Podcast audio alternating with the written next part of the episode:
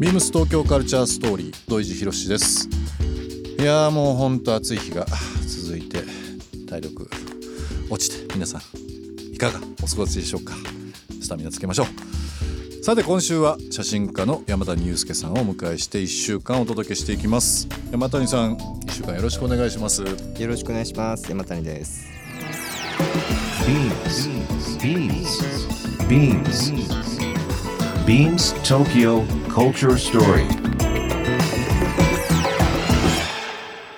Beams Tokyo Culture Story This program is brought to you by Beams ビームスありとあらゆるものをミックスして自分たちらしく楽しむそれぞれの時代を生きる若者たちが形作る東京のカルチャービームス東京カルチャーストーリー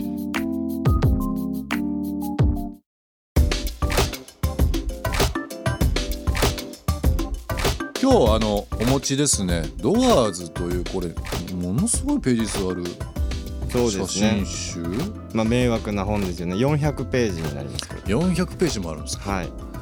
もうねラジオなんでねこのビジュアルがなかなかお伝えでできないかもしれないので後で写真撮らせていただいて 三三ぜひぜひ。点厚さが3.3センチですかね。3.3センチ？はい。400ページこれかなりの写真集だな。タイトル「ドアーズ」というのがこれ6月ですかね。はい。発表されたのが。そうですね。自費出版のまあ自分ギャラリー山谷っていうレーベルでうん。自費出版でやってる本が結構あるんですけど、うん。まあそこから出しました。なるほど。はい。ユースケ山谷ドアーズという写真集今手元にありますけどもまあズバリこの写真集を出す、えーまあ、目的というか理由みたいなのっていうのを もしこうリスナーの方にはいはいはいはい。お伝えしていただけるのであればはいはいはい。教えてもらってもいいですか、やっぱりもうなんていうんですかね。まあもちろんまずは自分がまずこの作品が何だったのかっていうのを分かるためっていうのもあるんですけどあのこれっていう作品はカメラってどうしてもシャッターを自分で切るじゃないですか、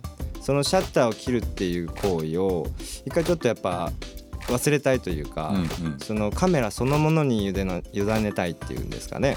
あのもっとカメラがこう機械的に映し出すそのスリルみたいな。そういうことをもう一回やってみたいと思って考えてった時にじゃあ自分でシャッターを切らないでどんな方法があるだろうって考えてって何かの何かのトリガーがあってシャッターが切れる、ううんそれは何だろうなって 考えた時に自分は昔バンドをずっとやってたんですよ。はい。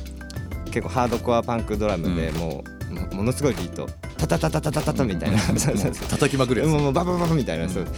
ああの時ってそういえばあの次どこを叩いておかずをこうフィルをどう入れてっていうのあんまり考えてなかったなっていう、うん。うん。やっぱ体が自然とシンバルでこうおかずで頭に打つとかそういう感じだったなあこの時になんかしこの連連続の中でシシャッターが切れる何かが生まれたら、あ自分の意識はないなうんあその無意識を取れるっていうところに、じゃあうんドラムドラムで写真撮らないかなと思って。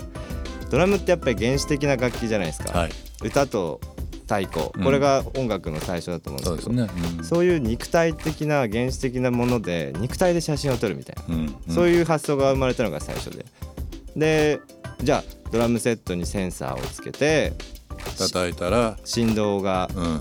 あのトトリガーになって、うん。うん僕のかかあのドラムセットの周りにカメラ3台設置してバンパシャンみたいな。バンパシャンみたいな。暗闇の中。暗闇の中ね、はい。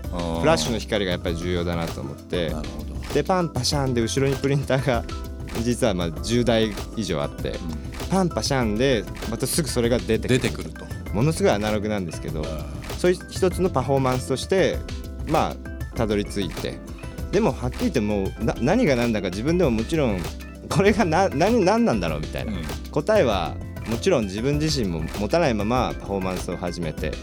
その中で見えてきたあ写真を撮るってこういうことだったんじゃないかなとか、うんうん。何かこうでもそれと向こうのその他人他者っていうんですかね。どうしても何を撮るんだって時に必ず何かがある。はい、その何かって何かとか。うん。そういうものを結構な。すごいそのうん。ベースみたいなものをすごく今興味がずっとあって。うんそこに向かっていった中でやっぱり写真集っていうのは一つ写真家にとってのそのまとめ上げるあれですから、まあ、出さなきゃいけないというか。なるほどね、はい。うん。僕はそんなカメラそこまで詳しくないんですけども、相性がいいカメラとかってあるんですか？なんかこう。あもちろんありますよ、うん。普段持っていて相性がいいカメラ、うん、なんか例えばどな何を今使われてるんですかね？あなんかずーっと変わらず持ってるのうん、はあ、今日も面白い。なあもうはいコンタックスの T3 ってうんいうコンパクトフィルムカメラですけど、まあこれなんかはもう本当に10年以上ずっと持ってますね。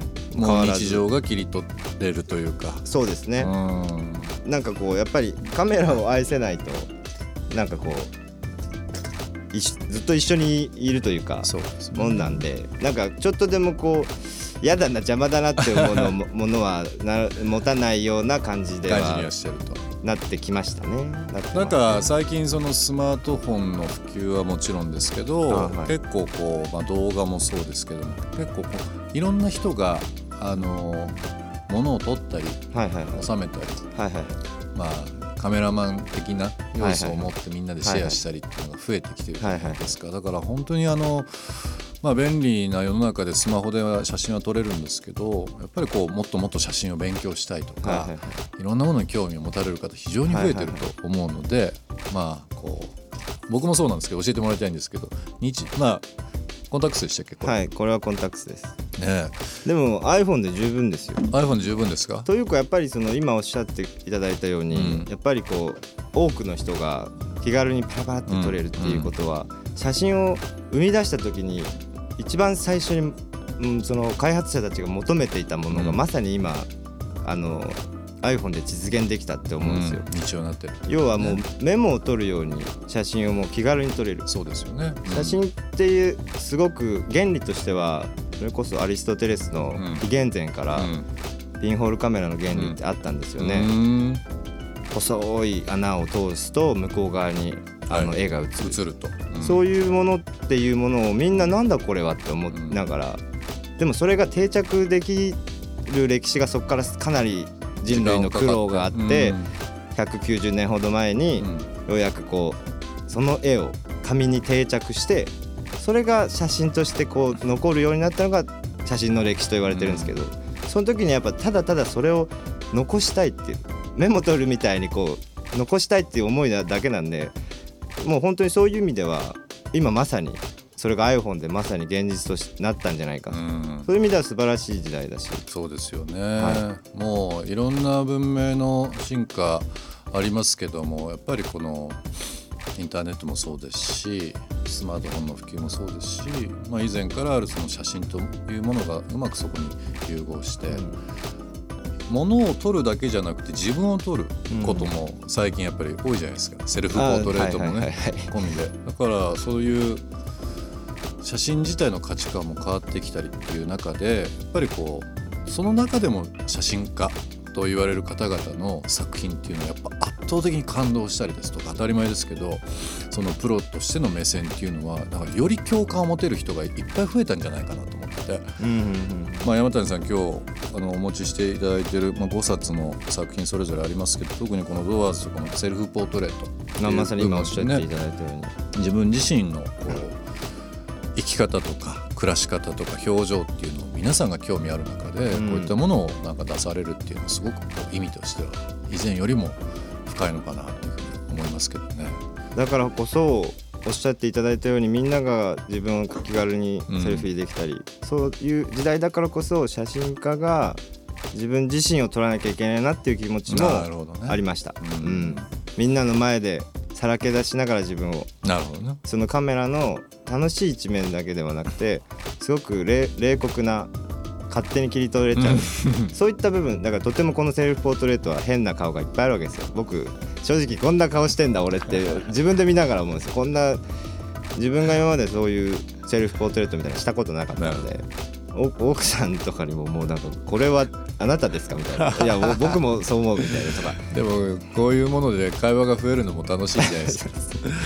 あの写真集、えー6月に出ましたこの、えー新作写真集「ドアーズですけどもこれはど書店での販売。はい。あとはオンライン。オンラインの。まあ、自分のホームページでも売ってますが、はい。あのまあまあ自分でこう作ってあの本屋じゃないんですけどやっぱり営業とかもしなきゃなんで、ん。まああの東京だったら結構あの、まあ、代官山伝えとかうん。六本木伝えとか、はい。青山ブックセンターだったり、まあ大きいところとかは結構置かしてもらってる。なるほあとはまあ全国のそういうビジュアルブックを扱ってくれるお店そういったところには少しずつ置かしてもらって、うん。今まあちょっとずつ増えてるところです。ぜひぜひあのリスナーの方もですねこの、えー、ドワーズ取っていただければなまずは手に取らないとこれもこの凶暴さがちょっと。凶暴さがね、なかなか伝わらないから。それをぜひ手に取ってもうだから立ち読みで僕はすごいいいなと思っていてもう一回もうぜひ手に取っていただきあとこの塚塚というか3.3センチの幅の、はい。えー本というのがですねやっぱりこの本棚にある存在感っていうのもイメージしてますけどもそうですね。あのーかなり読み応えというか見応えはあるものになりますのでぜひぜひご覧になっていただければなと思います。ビームス東京カルチャーストーリー。ゲストにもプレゼントしました。番組ステッカーをリスナー1名様にもプレゼント。ツイッターでインター FM897 のアカウントをフォロー。プレゼントツイートをリツイートするだけでご応募できます。また番組への感想は「ハッシュタグビームス897」「ハッシュタグビームス東京カルチャーストーリーをつけてつぶやいてください。もう一度お聞きになりたい方はラジコラジオクラウドでチェックできます。ビームス東京カルチャーストーリー。明日もお楽しみに。Beams ビームスイメン原宿ショップスタッフの西垣彩乃です。学生時代にアルバイトとして働いていたビームス神戸で、周りのスタッフの仕事に対する熱量に感動し、就職試験を受けて晴れて正社員になりました。ビームスユエン原宿では刺激的な日々を送っております。私も早く一人前のスタッフに成長して、お客様に会いに来ていただける存在になりたいです。Beams 東京カルチャーストーリー Beams Tokyo Culture Story.